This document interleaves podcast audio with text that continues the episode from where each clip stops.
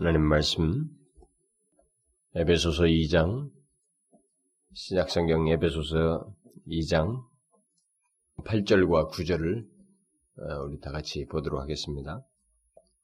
8절과 9절을 함께 읽어보도록 하겠습니다. 시작. 너희가 그 은혜를 인하여 믿음으로 말미암아 구원을 얻었나니 이것이 너희에게서 난 것이 아니요 하나님의 선물이라 행위에서 난 것이 아니니 이는 누구든지 자랑치 못하게 함이니라. 어, 제가 지난 시간에 그 8절과 9절을 읽고 그 5절의 하반절에 있는 그 너희가 은혜로 구원을 얻은 것이라 라고 하는 그 말씀 그리고 8절에서도 다시 나오는 거 너희가 그 은혜를 인하여 구원을 얻었나니 라고 하는 이 말씀 은혜로 우리가 구원을 얻었다고 하는 이 말씀을 살펴보았습니다. 흔히 내가 어떻게 그리스도인이 되었는가라고 했을 때, 당신은 어떻게 해서 그리스도, 그리스도인 되었습니까? 어떻게 해서 예수를 믿게 되었습니까? 당신은 어떻게 해서 구원을 받았습니까? 라고 하는 이 질문을 던졌을 때, 어, 사람들은 그 대답에 대해서 의외로 많은 다양한 대답들을 한다는 것이죠. 그러나 그 대답은 하나밖에 없고 그 하나 이상의 다른 대답을 내면 그 사람은 모든 것이 잘못된 줄 알아야 된다고 그랬습니다. 그 한 가지 대답이라는 것은 하나님의 은혜로 되었습니다. 라고 하는 분명한 이해와 우러나오는 감동, 부인할 수 없는 사실, 내가 그렇게 말하지 않고는 안 되는 실제적인 내용을 가지고 있어야 한다. 그랬습니다. 은혜로 되었습니다. 라고는 이 문장을 쓰자고 말하는 게 아닙니다. 이 단어를 써, 써, 쓰자. 이 단어를 답으로 제시하라. 그게 아닙니다. 그렇게 할 수 있는 분명한 이해와 신앙, 그런 태도를 가지고 있어야 된다. 그런데 바로 이 분명한 사실이 놀랍게도 역사를 거쳐서 계속 왜곡되어 왔었다라는 사실을 제가 언급을 했습니다.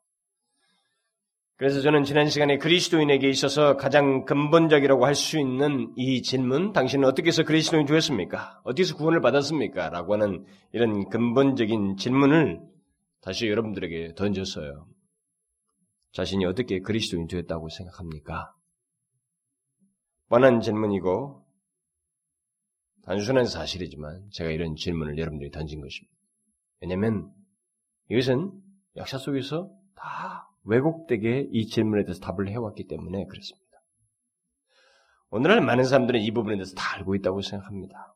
그러나 실제로는 그렇지 않습니다. 그리고 이런 은혜로 구원을 받았습니다. 라고 하는 이런 말은 다 알고 있다고 생각합니다. 그래서 이런 얘기는 달코 다른 얘기라고 생각해서 우리가 한벌 거기에 대해서 이렇게 그 마음의 어떤 기대라든가 겸손함으로 들으려고 하는 그런 마음을 사람들이 안 갖습니다. 오히려 무엇인가 뭐 새롭고 말이죠. 좀 재미난 어떤 그런 것들을 자꾸 찾으려고 하고 그러니까 뭔가 새로운 얘기, 새로운 해석 이런 것들에 사람들이 자꾸 갔습니다. 그러나 여러분 하나님의 진리를 전하는 한 그 새로운 것은 없습니다. 새롭게 여겨질 만큼의 감동, 신선하게 여겨지는 또 다른 감동, 또 다른 게 어제의 감동이 있었지만 오늘의 또 다른 감동 때문에 새롭게 여겨질 수는 있을지 모르지만 이것을 새롭게 해석하려고 하고 새로운 내용으로 무엇인가 사람들에게 충족시키려고 내용을 만들어내는 것은 잘못된 것이고 있을 수가 없습니다. 그건 성경에 없어요. 그런 것을 쫓기 시작하면 그 사람은 결국 이단으로 가게 되어 있습니다. 구원과 멀어지게 되어 있어요. 그 길로 가게 되어 있는 것입니다. 그래서 제가 가끔 음, 사역자들과 대화할 중에서도 후배들과 얘기에서도 그런 얘기를 합니다만 하나님의 말씀을 전하기 위해서 새 것을 찾지 말라는 것입니다. 저는 새로운 얘기, 그 뭔가 쌈박한 얘기 없을까? 사람들을 이렇게 확 끌기 위한 어떤 재미난 통찰이 없어요. 뭐 그거 있으면 뭘 받아서 메모해놓고 이렇게 한다는 거죠. 사실 그런 예화들을 모아가지고 그걸로 이렇게 어, 자기 어떤 설교의 그, 그 거리를 만든다는 거죠. 그것은 사실 게으른 태도입니다. 그게 굉장히 부지런 것 같지만 게으른 거예요. 진짜 부지런한 것은 하나님의 말씀에 본인이 씨름하는 거예요. 여기에 수천 년 그리고 주님 오시기 전까지 계속 기록된 이 말씀을 통해서 수많은 영혼들이 구원을 받고 죽게 돌아오게 되어 있습니다. 그런데 중요한 것은 이 말씀이 여전히 당신을 통해서 새롭게 생생하게 감동 있게 전해지느냐 여기에 중요한 것인 것이지 새로운 이야기거를 찾는 게 아니라는 것입니다. 새로운 해석을 찾는 게 아니라는 거예요. 오늘날도 많은 신학자들이 이 성경을 가지고 새로운 어떤 해석과 이론을 만들어내기 급급해 있습니다. 그것은 의미가 없어요. 영혼을 바꾸는 데는 영혼을 깨우는 데는 아무런 도움이 되지 않습니다. 우리는 뻔히 알고 있는 달코 다른 이 얘기지만 우리가 익숙하게 알고 있는 내용이지만 이 은혜 당신은 어떻게 그리스도인 되었습니까? 그거요 하나님의 은혜 10년이 가도 20년이 가도 30년을 예수 믿어도 이 대답에 대한 확신과 감동을 가지고 말할 수 있어야 된다. 만일 이 대답에, 이 질문에 하나님의 은혜 외에 다른 것을 말한다면 그 사람이 지금까지 가지고 있는 모든 신앙은 다 의심스럽다는 겁니다. 그건 의심스러운 거예요. 그리스도인은 하나님의 은혜 외에는 다른 것을 말할 수 없는 자입니다. 또 그러해야만 합니다. 이것은 잠시도 부인할 수 없는 사실이요. 일평생 잊을 수 없는 내용이 되어야만 합니다. 정령 그리스도인이라면, 정령 자신이 구원을 받은 사람이라면 그러해야 합니다. 자, 이제 우리는 바울이 여기 본문 8절과 9절에서 우리가 그리스도인 된 것 또는 구원받은 것은 하나님의 은혜로 되었다고 하는 이 명확한 대답, 적극적인 이 대답에 뒤이어서 그, 그 말만 해도 될 얘기를 뒤에서 또다시 부원하여서 부정적인 표현으로 다시 말해주고 있는 것을 발견하게 됩니다. 오늘 본문 중에서 우리 어, 우리의 구원이 믿음으로 말미암아 주어지게 되었다라는 이런 말이 이제 은혜로 인하여 믿음으로 말미암아라는 이 말이 나오는데 이 믿음으로 말미암아라고 하는 이 말은 이제 구원을 얻는 데서 어떤 도구를 얘기하는 겁니다. 이 부분은 하나의 큰 주제이기 때문에 제가 별도로 구분해서 다음 시간에 이 부분을 말씀을 드리도록 하겠습니다. 오늘은 먼저 바울이 우리가 하나님의 은혜로 구원 얻었다는 이 적극적인 표현으로 끝나지 않고 그 뒤에 덧붙인 부정적인 이 언급을 다시 제가 강조를 하려고 합니다. 자, 먼저 한 가지를 우리가 생각을 해봅시다. 바울은 왜 우리가 음, 구원을 받게 된 것을 말하면서 그것은 하나님의 은혜로 된 것이다라고 하는 이 적극적인 이 하나 답만 있으면 다 되는 답인데 이 적극적인 대답을 한 것으로 끝내지 않냐고 그것에 덧붙여서 결국 같은 논지를 부정적으로 말을 했을까? 왜? 여기 왜 부정적인 말로 더 덧붙였을까? 너희가 그 은혜를 인하여 믿음으로 말미암아 구원을 얻었다라고 말을 해도 될 테인데 바울은 거기서 멈추지 않냐고 이것이 너희에게서 난 것이 아니요 하나님의 선물이라. 행위에서 난 것이 아니니 이는 누구든지 자랑치 못하게 하려 함이니라라고 하는 이 말을 덧붙이고 있단 말입니다. 왜 이렇게 한 말을 앞에서의 긍정적인 표현으로 적극적인 표현 다 할 수 있는데 왜 덧붙였을까? 이런 문제를 잠깐 생각해 봅시다. 왜 그랬을까요? 그것은 바로 그런 말을 덧붙여야만 하는 현실 때문에 그랬습니다. 이런 말을 덧붙이지 않으면 안 되는 인간들의 구원에 대한 태도 때문에 그렇습니다. 인간들은 오직 하나님의 은혜로만 구원을 받는다는 이 분명한 사실, 당연히 인간이 구원을 받는다면 하나님의 은혜로만 구원을 받는데도 불구하고 인간은 그것과 다른 태도를 가지고 있고 또 가지려고 한다는 것입니다. 어떤 태도요? 오직 하나님의 은혜보다는 자기 쪽에서의 어떤 것, 일반적으로 말해서 자기의 행위를 자신의 구원과 연관지어서 생각하려고 하는 경향이 굉장히 많다는 것입니다. 결국 구원을 말하면서 또는 자신이 그리스도인 된 것을 말하면서 자기 쪽에서 내세울 어떤 것을 하나라도 생각하려고 한다는 것입니다. 그래서 그것을 자랑하고 은근히 의지하려고 한다는 것입니다. 그래서 바울은 아니다, 아니다라고 하는 이 부정어를 두 번이나 써서 강조해주고 있는 것입니다. 우리는 바울이 구원을 말하면서 또 그리스도 된걸 말하면서 이렇게 부정적으로 다시 강조한 것을 우리들의 현실과 우리 현, 우리들의 현실에 비추고 또 우리 자신들의 그 태도와 태도에 비추어서 한번 생각을 해보아야 됩니다. 이런 강조를 굳이 한 것이 보았을 때 우리는 여기서 바울이 말한 것과 같은 부정적인 내용이 이런 말을 해야만 하는 어떤 피, 필요가 어떤 그런 상태를 가지고 있지 않는지 그런 태도가 우리에게 없는지를 한번 살펴볼 필요가 있습니다. 왜냐하면 바울은 이런 계시적인 말씀을 우리에게 말해줬을 때는 뭔가 정확한 내용을 근거로 해서 말한 거거든요. 그때 당대에서도 봤겠지만 우리 오고 오는 모든 인간들에게 있을 수 있는 어떤 내용을 감지하고 말한 것이라 이 말입니다. 그랬을 때 우리에게 한번 비춰볼 필요가 있다는 겁니다. 여러분 나의 그리스도인 된 것을 말하면서 또 나의 구원을 생각하면서 우리가 가장 먼저 생각하는 게 뭡니까? 여러분들은 뭡니까 그게? 무엇에 의존해서 나의 그리스도인 된 것을 그리스도인 된 것을 말하느냐는 것입니다. 제가 이 확신 문제 수련회 가서 구원의 확신 문제를 설교하면서도 이런 내용이 조금 어, 언급을 한 적이 있습니다만 다시 한번 생각해 봅시다. 무엇에 의존해서 나의 그리스도인 된 것을 말하려고 합니까? 여러분들은 말합니까? 여러분들이 생각하는 것이 말하려고 하는 것이 무엇이든 간에 그것이 하나님의 은혜 외에 다른 것이면 그 사람은 모든 게 다 틀린 것입니다. 모든 게 다 틀려 있어요. 완전히 기초가 다 틀려 있는 것입니다. 그런 잘못된 그리스도인에 대한 이해를 가지고 있고 구원에 대한 이해를 가지고 있고 그는 그리스도인이 아닙니다. 그는 구원받은 사람이 아니에요. 그렇게 말해야만 합니다. 여러분들이 성경을 보게 되면 이 문제를 바울이 여기서 강조한 만큼 이 내용을 얼마나 중요하게 다루는지 몰라요. 하나님의 은혜를 업신여기는 인간의 태도와 이것에 대해서 얼마나 격렬하게 반대를 하고 있는지를 성경에서 발견하게 될 것입니다. 무엇인가 자신에게서 내세울 만한, 내세울 만한 것을 찾고 무엇인가를 자랑하려고 한다면 그는 최소한 하나님의 은혜를 업신여기고 있는 것이고 헛되이 여기는 것입니다. 그래서 이 바울은 이 내용을 은혜로 구원을 얻었다는 이 말을 하기 위해서 3장 1절부터 3절 사이에 분명하게 전제를 확실하게 하고 있습니다. 구원을 받기 이전에 인간의 상태가 어떤지를 정확하게, 확실하게, 굉장히 침울하게 말하고 있는데, 도저히 이 내용을 생각을 해보면 인간이 수용할 수 없는 내용들이야.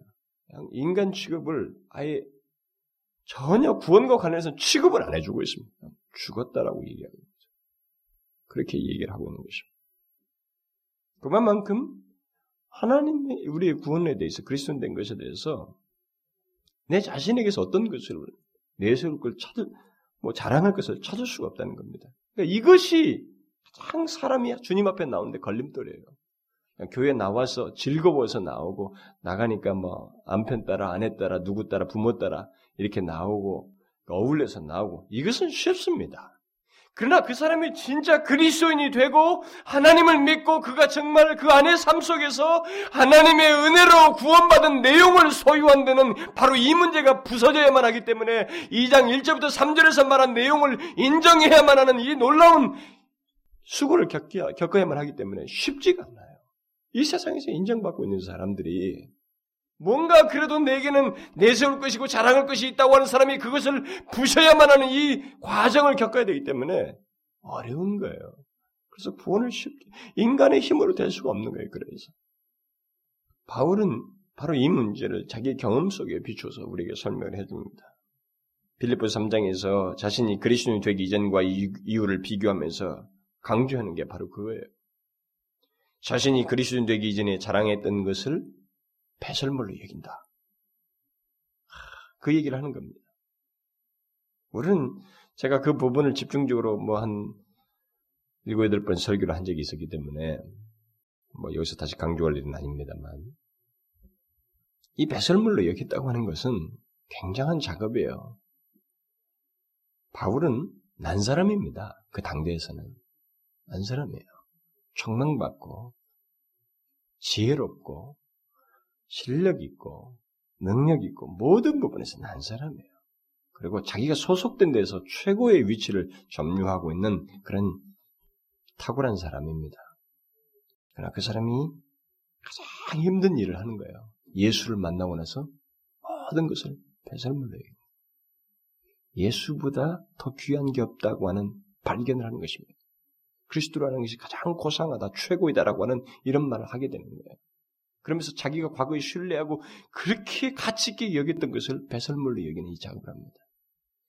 여러분, 이 과정을 통과하지 않으면 그리스도인 될 수가 없는 것입니다. 그래서 제가 그 설교를 하면서 그러나의 체험이라고 그랬어요. 그러나. 자기가 과거를 쭉 얘기하면서 그러나 라고 하면서 자기에게 전환이 있었던 걸 얘기하거든요. 바로 이 그러나의 체험이 있어야 그리스도인이다. 제가 이렇게 설교를 했어요. 이 사람이 자기 과거의 회심하기 이전과 이후 사이에서 바로 말하는 게 뭡니까? 자기가 과거에 자랑으로 여겼던 것, 이 뭔가 자기에게 가치가 있다고 여겼던 것을 다 배설물로 여겼단 말이죠. 자랑거리가 될 수 없다는 사실을 발견하게 되는 거예요. 그래서 자신의 그리스도인 된 걸 말할, 말하는 데 있어서 그는 그동안 자랑으로 여겼던 것들, 의지했던 것들을 다 배설물로 여기고 더 이상 자랑할 수가 없는 것들이다. 라고 하는 완전히 달라진 전환을 얘기합니다. 여러분, 하나님의 은혜라고 하는 이 단어는 우리를 모호하게 하는 게 아닙니다. 오히려 이런 바울에게서 나타났던 것처럼 오히려 선명하게 하는 거예요. 존재를 분명하게 하는 것입니다. 그 사람의 신앙의 칼날을 확실하게 하는 내용이 되는 거예요. 여러분, 우리들도 한번 보십시오. 우리들도 나의 그리스도인 된 것을 말할 때, 이전에 그렇게도 의지하면서 자랑으로 여겼던 것들, 내가 그렇게 가치 있게 여겼던 것들, 그것이 세상에서 인정받는 뭐 출신 성분이든 비교적 착하다고 하는 것이든 도덕적으로 괜찮게 살았던 심지어 종교적으로 열심히 있던 뭐 교회를 열심히 다니고 뭘 하든 이런 것이 열심히 있던 그런 것들을 나의 그리스도인 된 것을 말하면서 의지하고 자랑으로 여깁니까? 그러면 그 사람은 잘못된 기초에 있는 거예요. 잘못된 기초에 있는 것입니다. 그 사람은 바울처럼 배설물로 여기는 분명한 전환이 있어야 됩니다. 바울은 다른 것을 일체 말할 수 없다는 그 주장을 하기 위해서 뒤에 부정어를 덧붙여서 다시 강조해 주는 거예요. 오직 은혜다. 오직 은혜로 구원받은 것이다. 만일 조금이라도 자신에게서 자랑할 만한 것을 찾고 그것을 은지한다면 자신이 오직 은혜로 구원받았음을 부정하는 것이다. 무슨 말인지 아시겠어요? 바울은 우리의 구원을 말하면서 그리스도 된 것을 말하면서 적극적인 표현뿐만이 아니라 이 부정적인 표현을 해서 우리로 하여금 분명하게 보게 되는 것입니다. 그러니까 우리는 이럴 수 있다는 거죠. 하나님의 은혜로 구원받아서 나는 하나님의 은혜로 구원받았단 말에 너무 좋아, 감사해. 이렇게 말을 하면서도 자기의 그리스도인 된 것을 말하는 사람, 말할 때 행위를 의지한단 말이죠. 이런 모순이 우리 가운데 있다는 것입니다. 무슨 말인지 알겠어요? 그래서 이 두 가지를 적극적인 것과 부정적인 걸 동시에 말을 해주고 있는 것입니다. 이럴 수 있습니다. 그런데 그런 태도는 잘못됐다니까요. 이 사람이 지금 말하는 하나님의 은혜로 구원을 얻었습니다라고 하는 이 말을 스스로 부정하고 있는 것입니다. 바울은 우리의 구원이 행해서 난 것이 아니다라고 하는 이런 특별한 진술을 여기서 덧붙이고 있어요. 결국 그 말을 했을 때 바울의 논지는 인간이 가장 자랑하기 좋아하고 쉬운 것이 뭐냐? 행위이다. 라고 말하는 것입니다. 자기 자신이 그 회심하기 이전과 이후를 말할 때 출신 성분 말은 내가 할례를 받았다는 거, 뭐 종교적으로 열심히 다 율법으로 완전했다는 도덕적인 문제, 그리고 자기가 어? 베냐민 지파라는 거, 히브린이라는 거 이런 출신 성분들을 굉장히 의지한 것을 말을 했어요. 그런데 여기서 이 사람이 말할 때 그런 구체적인 여러 가지 출신 성분 뭐 이런 걸 말하지 않냐고 종교적 열심 이런 걸 말하지 않냐고 그냥 행위라는 말로 딱 묶어서 얘기해 버린 거예요. 이 말은 뭡니까? 이것은 드러난 것이거든요. 이만큼 우리는 이 드러난 것에 대해서 대단히 인간은 자랑하기 좋아하고 그것이 어, 의지하는데 아주 중요한 좌료로 삼는다는 겁니다. 인간들이. 여러분이 알다시피 바리새인들이 자신들의 그 출신 성분에 대한 긍지와 이 신뢰가 컸지만은 그들이 결국 사람들 앞에서 자기를 나타내는데 주요 자료로 삼은 게 뭡니까? 나는 바리새인이다. 그건 다 알거든요. 그 얘기 했어요? 뭐겠어요? 내가 일주일에 두 번 금식하고 내가 가진 모든 것에 11조를 드렸나이다. 이 무엇을 하고 했다고 하는 이런 자기, 내가 이렇게 하고 뭘 하고 뭘 하고 했다고 하는 이런 자기 행위를 자랑으로 여겼어요. 마치 그것이 하나님의 참된 백성의 증거인 양 그렇게 그들은 말하고 싶어 했던 것입니다. 이런 모습은 우리 자신들에게서도 쉽게 찾아볼 수 있는 모습이라는 겁니다. 그러니까 모든 인간의 보편적인 태도 중에 하나라는 거죠. 바울의 오늘 논지는.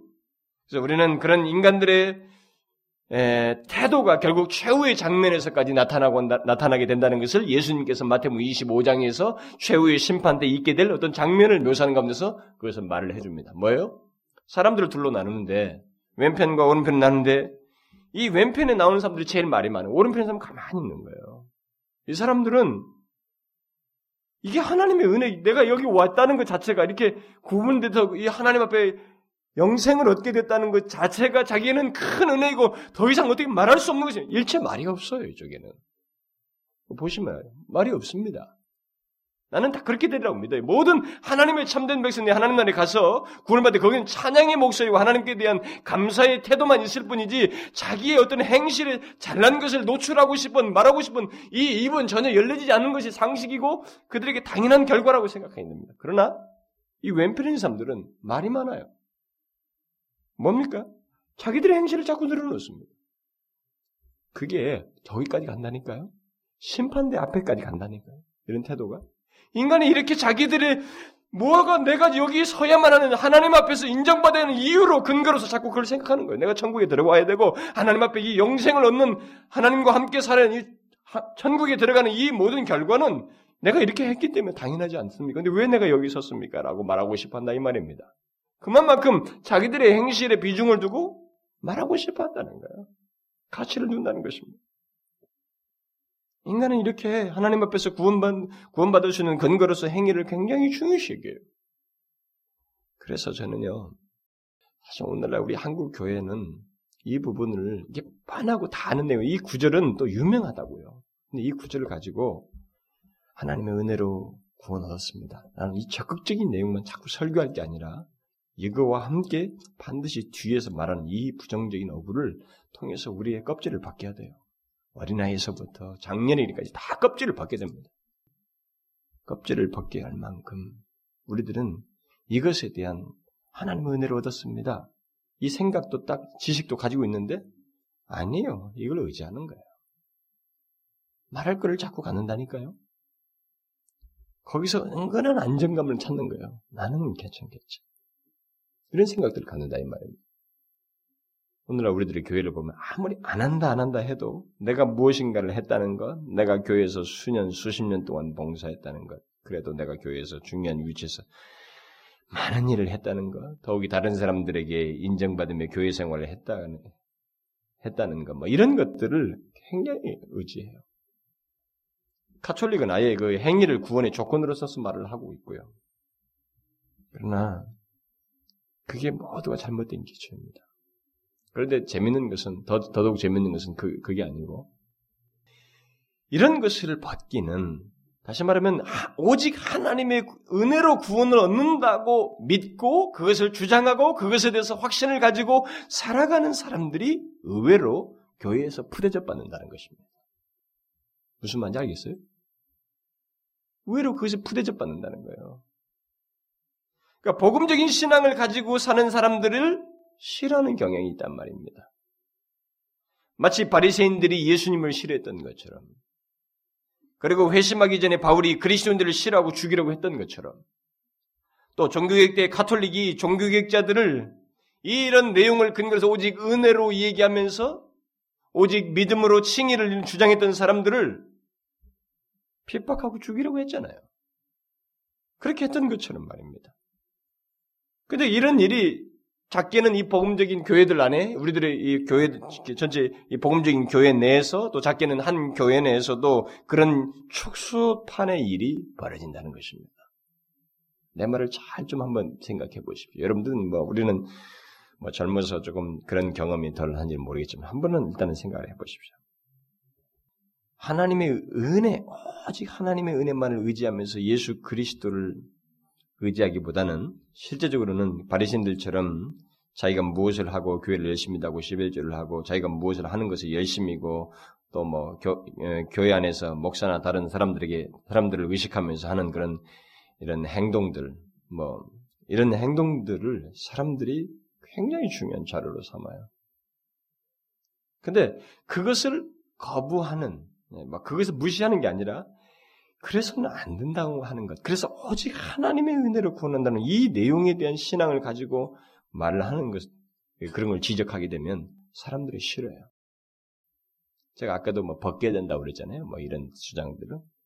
만약 그런 주장을 제가 하게 되면은요, 싫어합니다. 제일 먼저 싫어하는 사람들이 교회 리더자들이에요.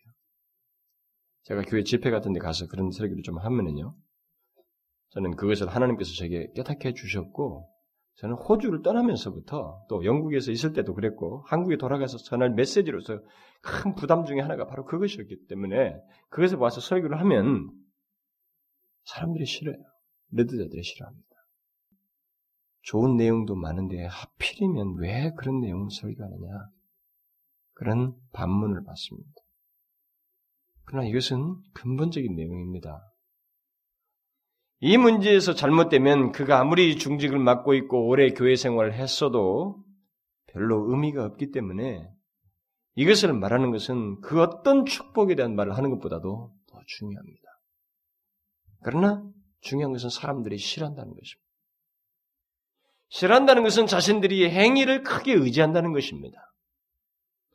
보통 한 교회 안에서도 자신의 행위를 의지하고 자랑하는 사람들은 오직 하나님의 은혜로 구원을 어, 받는 줄을 알고 그것을 말하며 겸손히 신앙, 신앙생활하는 사람들을 싫어하고 대립적인 태도를 갖습니다. 구역 공부나 성경 공부 모임에서 그런 주장이 서로 대립돼서 나타나는 것은 바로 그 장면이에요. 여러분 우리들의 성경 공부에서도 그런 충돌이 혹시 없는지 모르겠어요. 근데 그런 역, 그런 모습은 역사를 거쳐서 계속되었습니다. 자기 행위를 의지하고 자랑하는 자들의 그 강한 신념에 의해서 신실한 사람들이 오히려 핍박을 받고 고난을 당하고 이렇게 어려움을 겪었어요. 같은 이 그룹 안에 비슷하게 뭐 똑같이 자기들도 예수 믿는다고 하나님 믿는다고 하는 그 같은 이런 외명상 같은 테두리 안에 있는 사람들 사이에서 그런 사람들이 곤욕을 치고 어려움을 겪었습니다. 그래서 로이존스 목사가 이런 말을 했어요. 복음적인 신앙의 가장 큰 적수는 선하고 종교적인 사람들이었습니다. 교회 역사에 있어서 가장 잔인한 핍박자들 가운데 어떤 사람들은 그런 부류에 속한 사람들이었습니다. 성도들은 선한 사람들의 손에서 그리고 가장 도덕적이고 종교적인 사람들의 손에 의해 가장 극심한 고난을 당했습니다. 어떻게 그렇습니까? 행위 때문입니다.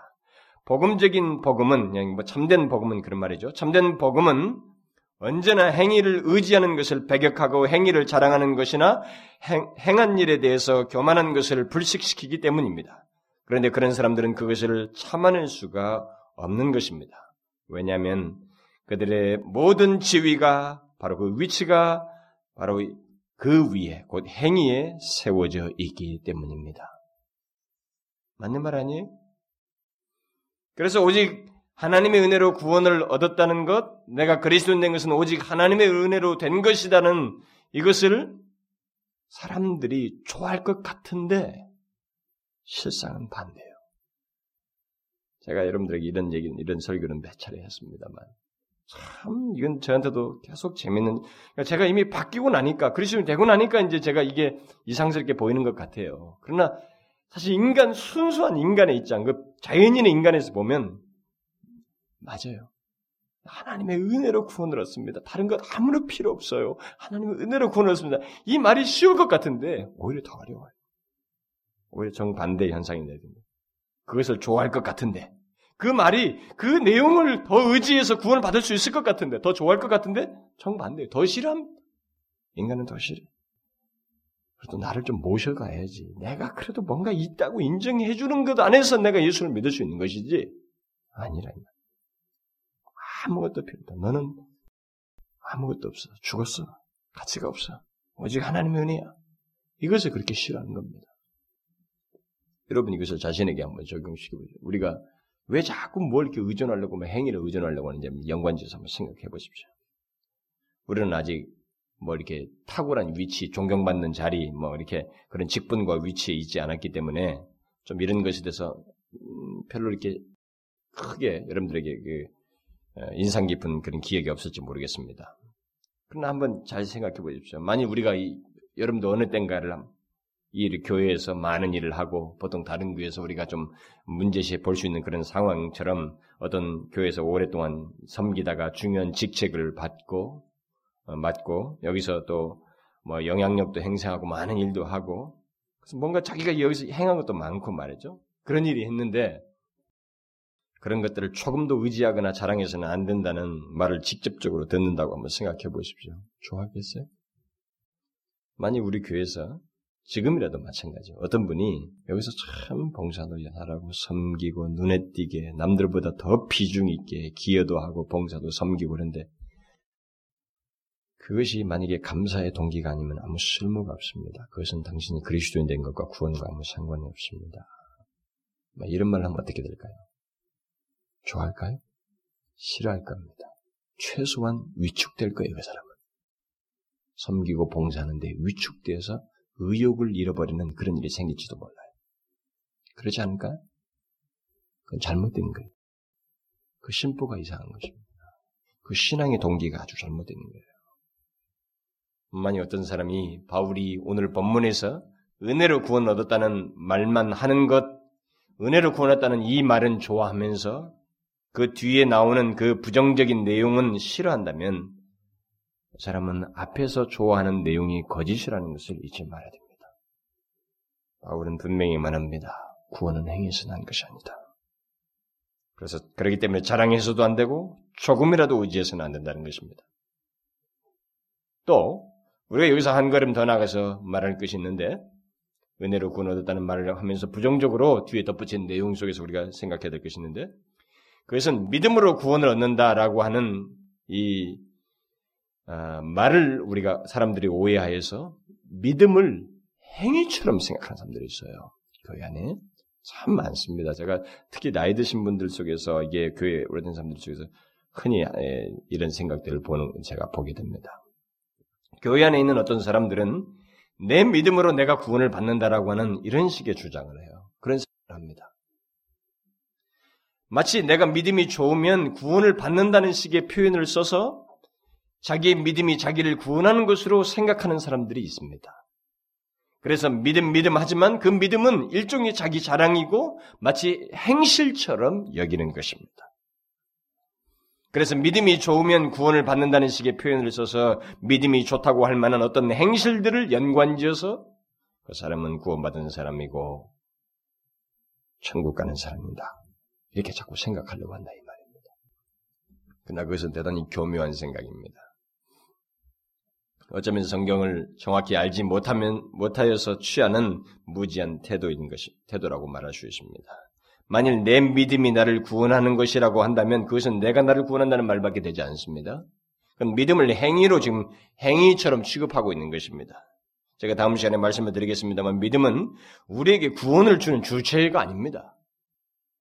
구원, 구원에 있어서 이 믿음은 내게 하나님께서 은혜로 우리에게 주시는 구원을 받는 데 쓰는 수단이에요. 도구입니다. 그런데 사람들은 믿음이 좋으면 구원을 받는다는 말을 합니다. 그런 말은 성경적이지가 않습니다. 믿음으로 말미암아 또 믿음을 도구로 하여서 구원을 얻게 된다. 예수를 믿게 된다. 그리스도인이 된다라는 말은 쓸 수 있어도 믿음이 좋으면 구원을 받는다라는 이런 말은 틀린 말이에요. 조금 이상스러운 말인 것입니다. 중요한 것은 구원을 말하면서 하나님의 은혜를 말하기보다는 예수 그리스도를 말하지 아니 말하기보다는 그저 자기의 어떤 믿음이 좋다 할 어떤 것을 보고 그것을 말하면서 그것으로 구원을 얻을 것이라고 말하는 것은 잘못된 생각이에요. 잘못된 주장입니다. 그것은 행위를 의지하는 것이나 다를 바 없는 것입니다. 만약 어떤 사람이 믿음을 자랑으로 삼고 또 믿음이 좋다는 말을 의지한다면 그것은 일종의 헛된 사상에 헛된 이 성경 지식을 지식에 사로잡혀 있는 것입니다. 근데 그런 표현을 쓰고 믿음이 좋다 할 어떤 행동이 어떤 그 뭐 내용이 있다는 것만 가지고 이 사람을 그게 그리스도인 된 것을 말하는 것처럼 말하는 게 우리에게 참 좀 쉽게 볼 수 있는 데는 풍조거든요. 흐름이거든요. 교회 안에서 조금 문제가 있는 주장이에요. 하나님의 은혜로 주어지는 구원을 받는데 사용되어지는 믿음조차도 하나님께로서 난 것이고 선물이에요. 그렇기 때문에 자랑거리가 될 수가 없습니다. 우리의 믿음조차도 자랑거리가 될 수가 없는 거예요. 믿음이 성장하고 소위 좋다고 할 만한 어떤 모습이 그 사람이 있다 할지라도 그것은 자랑거리가 될 수가 없습니다. 왜냐하면 그 씨앗 자체가 출발 자체가 하나님 거예요. 하나님 도운 것입니다. 그런데도 우리가 자꾸 믿음이 좋다 하는 이런 말을 좋아하고 거기에 상한 어떤 행동을 자랑으로 여기고 그것을 하나님 앞에 내세우려고 한다고 하면 의지한다고 하면 이 사람이 아주 잘못된 태도를 가지고 있는 것입니다. 오늘 본문에서 자랑할 것이 없다는 면에서 이것이 너희에게서 난 것이 아니요 하나님의 선물이라라고 이렇게 분명히 말을 하고 있는데 사도 바울의 이 말은 구원과 관련된 모든 것 심지어 도구인 믿음을 가지고 믿음까지도 하나님의 선물이다. 그러므로 자랑해서는 안 된다. 구원과 관련된 모든 내용, 믿음으로 시작해서 뒤이어지는 모든 내용, 거기서 얻게 되는 경험, 사건, 이 모든 것까지도 자랑할 수 없다라는 거예요. 무슨 말인지 아시겠어요? 이게 기독교 안에서 안 지켜지는 거예요, 자꾸. 그래서, 그렇기 때문에 역사 속에서 우리가 믿겨지지 않는, 어떻게 다 똑같은 성경을 믿는데 어떻게 믿겨지지 않는 한 그룹이, 큰 그룹이 태동될 수 있었을까? 구원을 얘기하면서 이것을 신뢰를 근거로 삼는 한 큰 그룹이 생길 수 있었을까라는 이 의문에 대한 답이 생기는 겁니다. 믿겨지지 않지만. 행위, 하나님의 백성들에게 있는 행위라고 하는 그런 것조차도 믿음이 있어서 나오는 거예요.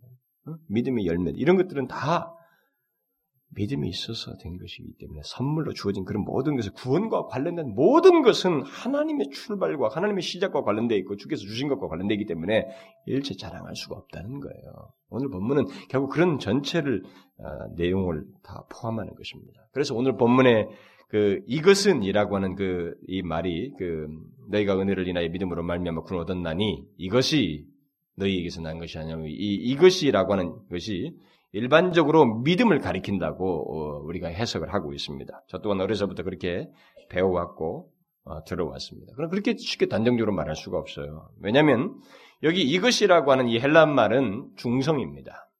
그러나 믿음은 여성이거든요. 성이 달라요. 물론 헬라어는 반드시 이 성을 일치시키는 건 아닙니다. 그러나 거의 다 성을 일치시켜요. 예외적인 것이 있지만 그래서 어떤 사람은 그 예외가 바로 여기 있는 장면이다. 그래서 여기는 여성이지만 이것은 음, 이것이라고 하는 대명사는 믿음을 가리킨다 이렇게 주장하는 큰 부류가 있습니다. 복음지 신 그러나 그것만 주장할 수가 없어요. 그 그것이라고 이렇게 말하기가 쉽지가 않습니다. 그, 벌써 그런 예외적인 것을 여기다 대입하기에는 조금은 모자람이 있어요.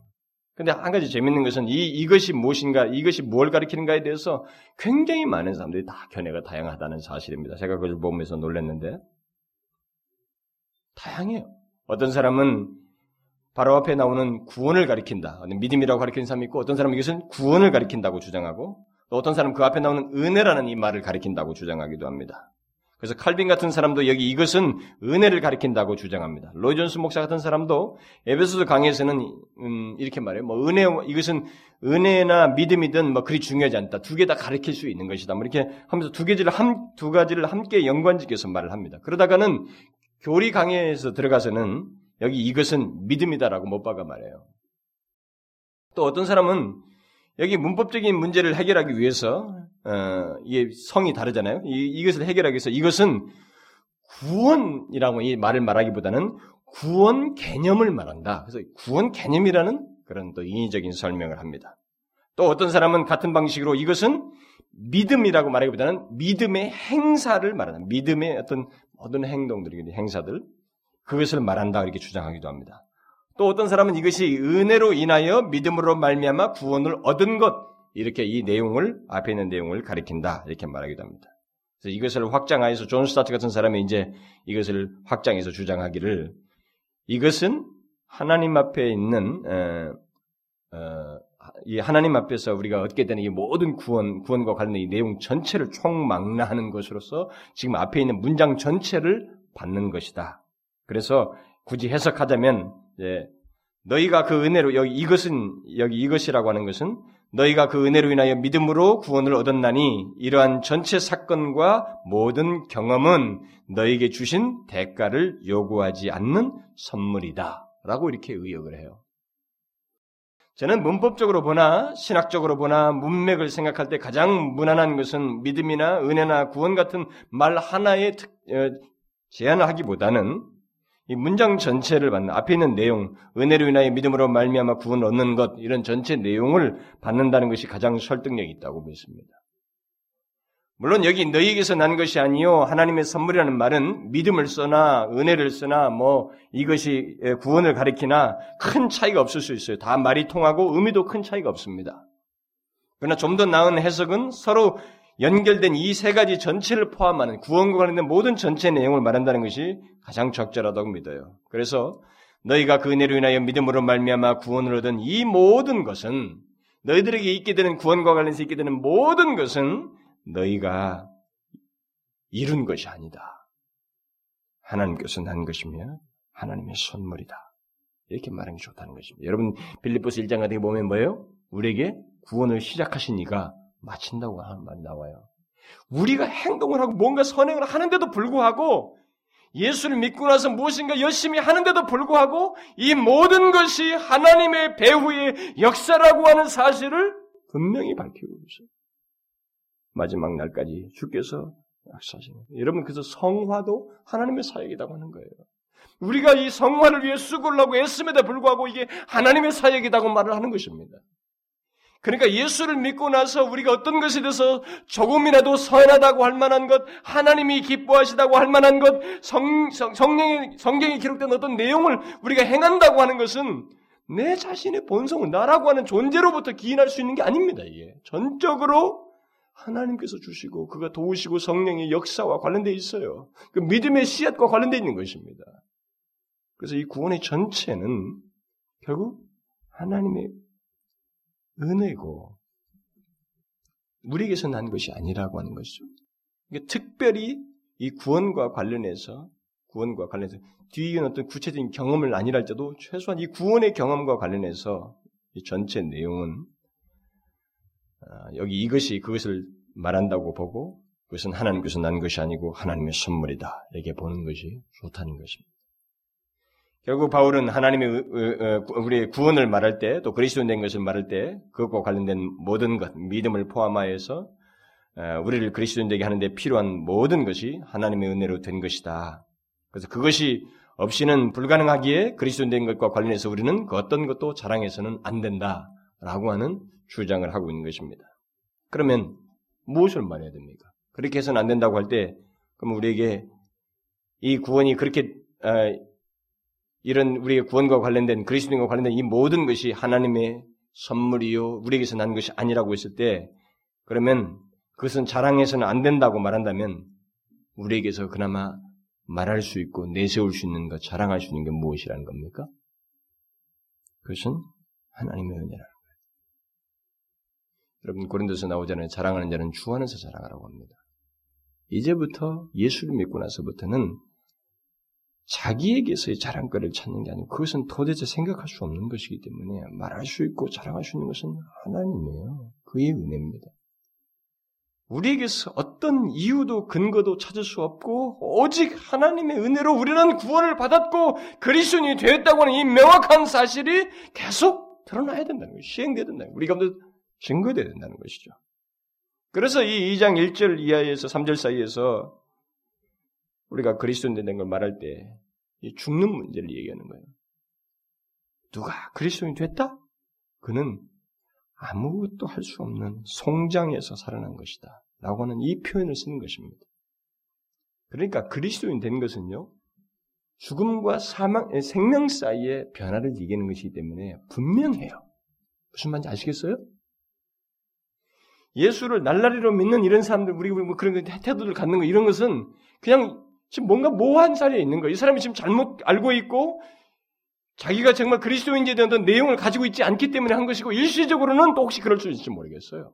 그러나 정령 그리스도인이면 이것은 사망에서의 생명과 같은 분명한 차이입니다. 하나님의 은혜로 이런 새로운 태어남, 생명을 얻는 일이 있게 되었다는 것입니다. 그리스도인의 가치와 그 지위의 영광스러움은 바로 이 내용 속에서만 표현될 수 있는 거예요. 그래서 여러분과 제가 영원토록 기억해야 될 내용, 찬송해야 될 내용이 바로 뭐겠어요? 우리 삶을 사는 데 있어서 우리의 삶이 어떠해야 하는지를 결정해 주는 그 내용이 무엇이겠습니까? 바로 이 하나님의 은혜.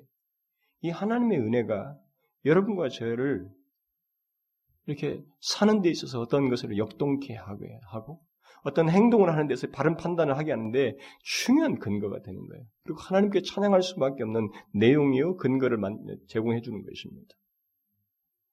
그래서 여러분들이 성경에 하나님의 은혜와 그의 사랑 뭐 이런 것에 대한 찬송 이것은 주님을 진실로 그 은혜를 깨닫고 경험한 사람들에게 있어서 자연스럽게 나온 찬송들이에요. 하나님의 은혜를 입은 자의 삶은 저는 다른 다른 것일 수가 없다고 믿습니다. 나의 어떤 것도 자랑하지 않냐고 그 대신 바울처럼 반대 일이 생긴다는 거죠. 이전에 자기의 것들을 자랑하던 데서 그 모든 것을로 배설물로 여기고 이제 뭐예요? 예수 그리스도를 자랑하는 거예요. 예수 그리스도.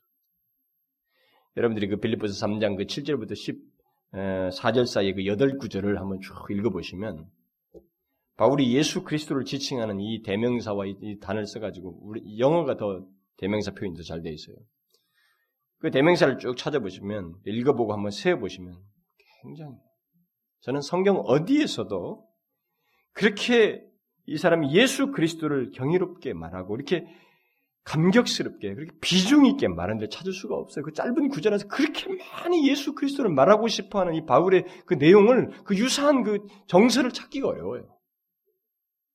그러니까 그에게 있어서 예수 그리스도를 만나고 난 다음에 자기가 은혜를 얻었다는 이 구원을 얻었다는 이 사실, 그리고 자기가 구원을 은혜로 얻게 된 이 구원의 배경 속에 어떤 일이 있었는지 거기 하나님의 아들 예수 그리스도가 죽었다고 하는 이 사실이 이 사람에게는 압도적이었던 것입니다. 그래서 자기에게 있어서 회심하고 난 다음에 구원받고 난 다음에 자기가 자랑할 수 있는 것, 과거에 자랑했던 것을 다 배설물로 여기고 반대 일이 반드시 있게 되는데 그 반대 일로서 자랑하는 내용이 예수 그리스도라는 거예요. 그래서 예수 그리스도, 예수 그리스도, 예수 그리스도.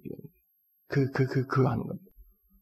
여러분, 이것은 중요한 하나님의 백성들의 특징입니다. 하나님의 은혜가 얼마나 크게 자기에게 베풀어졌는지를 실감하게 된 사람에게 내가 지금 구원받는, 구원받게 된 이 내용의 배후가 어떤지를 정확히 알게 된 사람에게 다른 것이 말할 수 있겠을, 있겠는가? 한번 질문해 보십시오. 다른 걸 말할 수 있을까요? 야, 교회 가니까 참 재밌더라.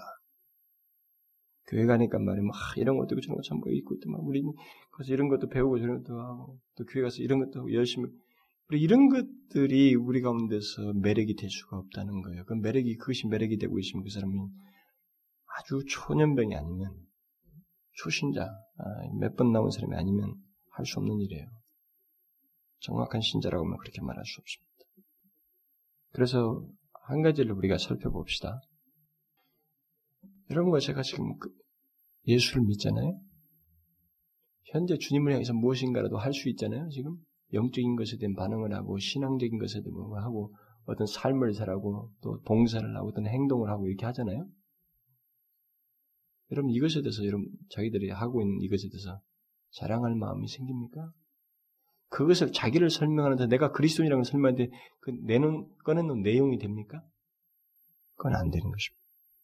그것은 바른 그리스도인의 모습이 아닙니다. 그것은 하나도 자랑거리 될수 없습니다. 나의 그리스도인 된 것을 설명하는 데는 자료가 될 수가 없습니다. 제3자가 혹시 그것을 하나의 열매로서 말할 수 있을는지 모르겠습니다.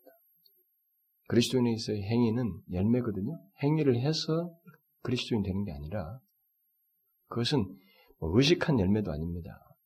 하나님 께서 주신 은혜에 대한 그 감격 때문에 맺혀지는 나도 알지 못할 열매예요.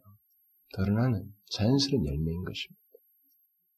그러면 이전에 자랑하던 것이 없어지고 그런 걸 의지하지 아니하고 그리스도를 자랑합니까? 그리스도를 의지합니까? 여러분 빌립보서에서 바울이 자기의 회심하기 이전과 이후를 말하면서 그러나 라고 말하면서 나는 이렇게 자랑하고 신뢰했었지만 그러나 내가 예수 그리스도를 만나고 나서 라고 말하면서 배설물로 여겼다고 말하면서 계속 예수 그리스도, 예수 그리스도, 그가 내게 가장 최고이다. 그를 아는 것이 최고이다. 그를 닮고 싶다. 그를 더 알고 싶다. 그러니까 예수 그리스도를 계속 얘기하는 거. 결국 그게 중심이 되고 삶의 증거가 된다는 거거든요. 이런 자랑이 된다는 건데. 그렇습니까? 이런 내용이 멀어 보이나요? 자기에게 멀게 여기집니까? 어쩌면은 우리들의 현실은 멀게 여기지도 몰라요. 그러니까 이런 말이 나올 수 있는 거예요.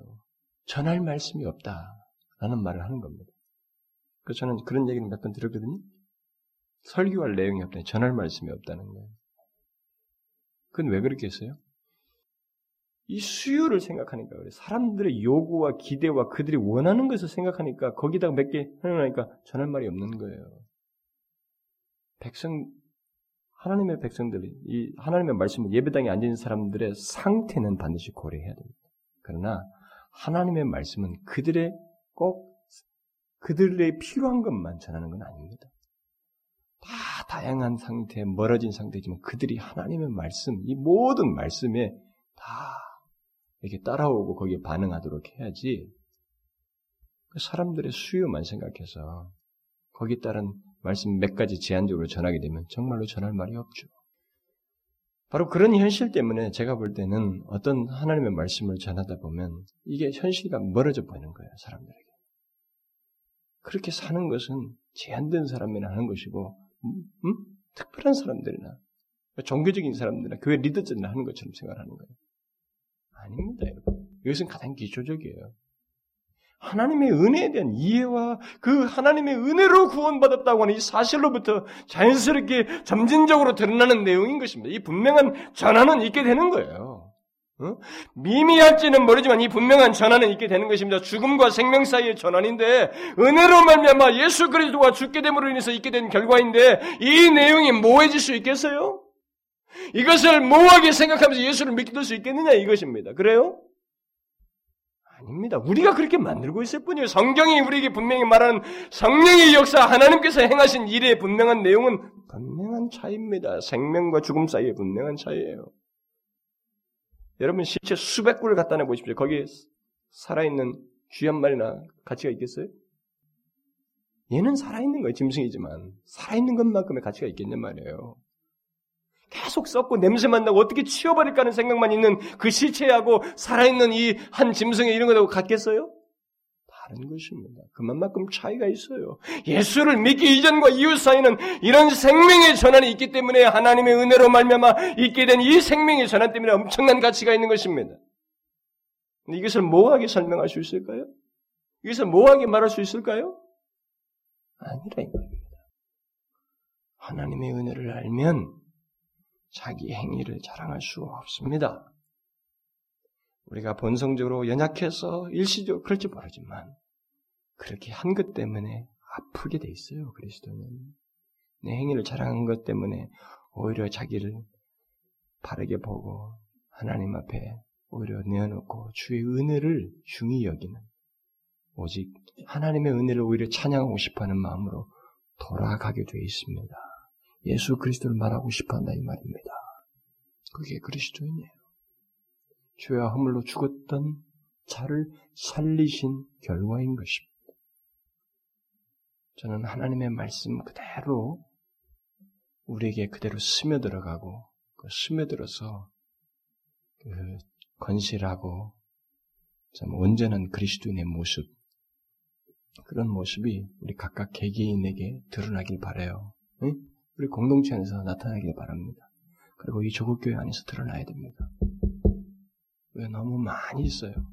많지만 특성이 없는 다수입니다.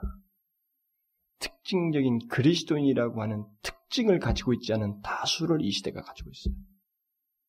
하나님의 은혜로 구원받은 것에 대한 특징을 바르게 나타내지 못하고 오히려 행위를 자랑하고 그것이 대중문화처럼 교회 안에 자리 잡고 있는 것이 우리의 현실입니다. 여러분, 하나님의 은혜를 자랑하십시오. 예수 그리스도만 자랑하십시오.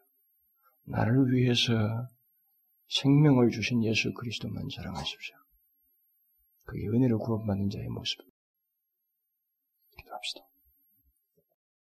하나님 아버지, 하나님 아버지여, 우리를 향하신 주의 은혜가 얼마나 큰지를 우리가 알고 또 깨닫게 되지만 더 알게 하여 주셔서 감히 주의 은혜로 말미암아 얻게 된 구원과 나의 나된 것을 값싸게 여기거나 그렇게 베푸신 은혜 앞에 나의 행실을 자랑하지 않도록 도와주옵소서. 어느덧 우리가 어리석고 망각함으로 인해서 나의 행실과 나의 나된 것을 자랑하는 그런 것을 말할 때 나의 행실들을 자랑하고 다른 것들을 제시하려고 하는 이런 것이 우리에게 있사오나. 주여 도저히 그런 것을 주님 앞에서 내세울 수가 없다는 것을 우리가 분명히 알고 오히려 우리가 자랑할 것은 하나님의 은혜 오직 은혜로 말미암아 내가 현재 내가 되었다는 것 나를 위해서 죽으신 예수 그리스도 그분만을 자랑하는 저희들 되게 하여 주옵소서. 하나님 바울처럼 생명 얻었다는 것, 예수 그리스도로 말미암아 구원받았다는 것이 얼마나 큰지, 그래서 그가 예수 그리스도 외에는 말하고 싶지 않은 듯이 그리스도만을 자랑하였던 것처럼, 그래서 더욱 그리스도를 닮고자 했던 것처럼, 우리가 그런 모습으로, 그런 모습을 동일한 모습을 갖게 하여 주옵소서. 예수 그리스도의 이름으로 기도하옵나이다. 아멘.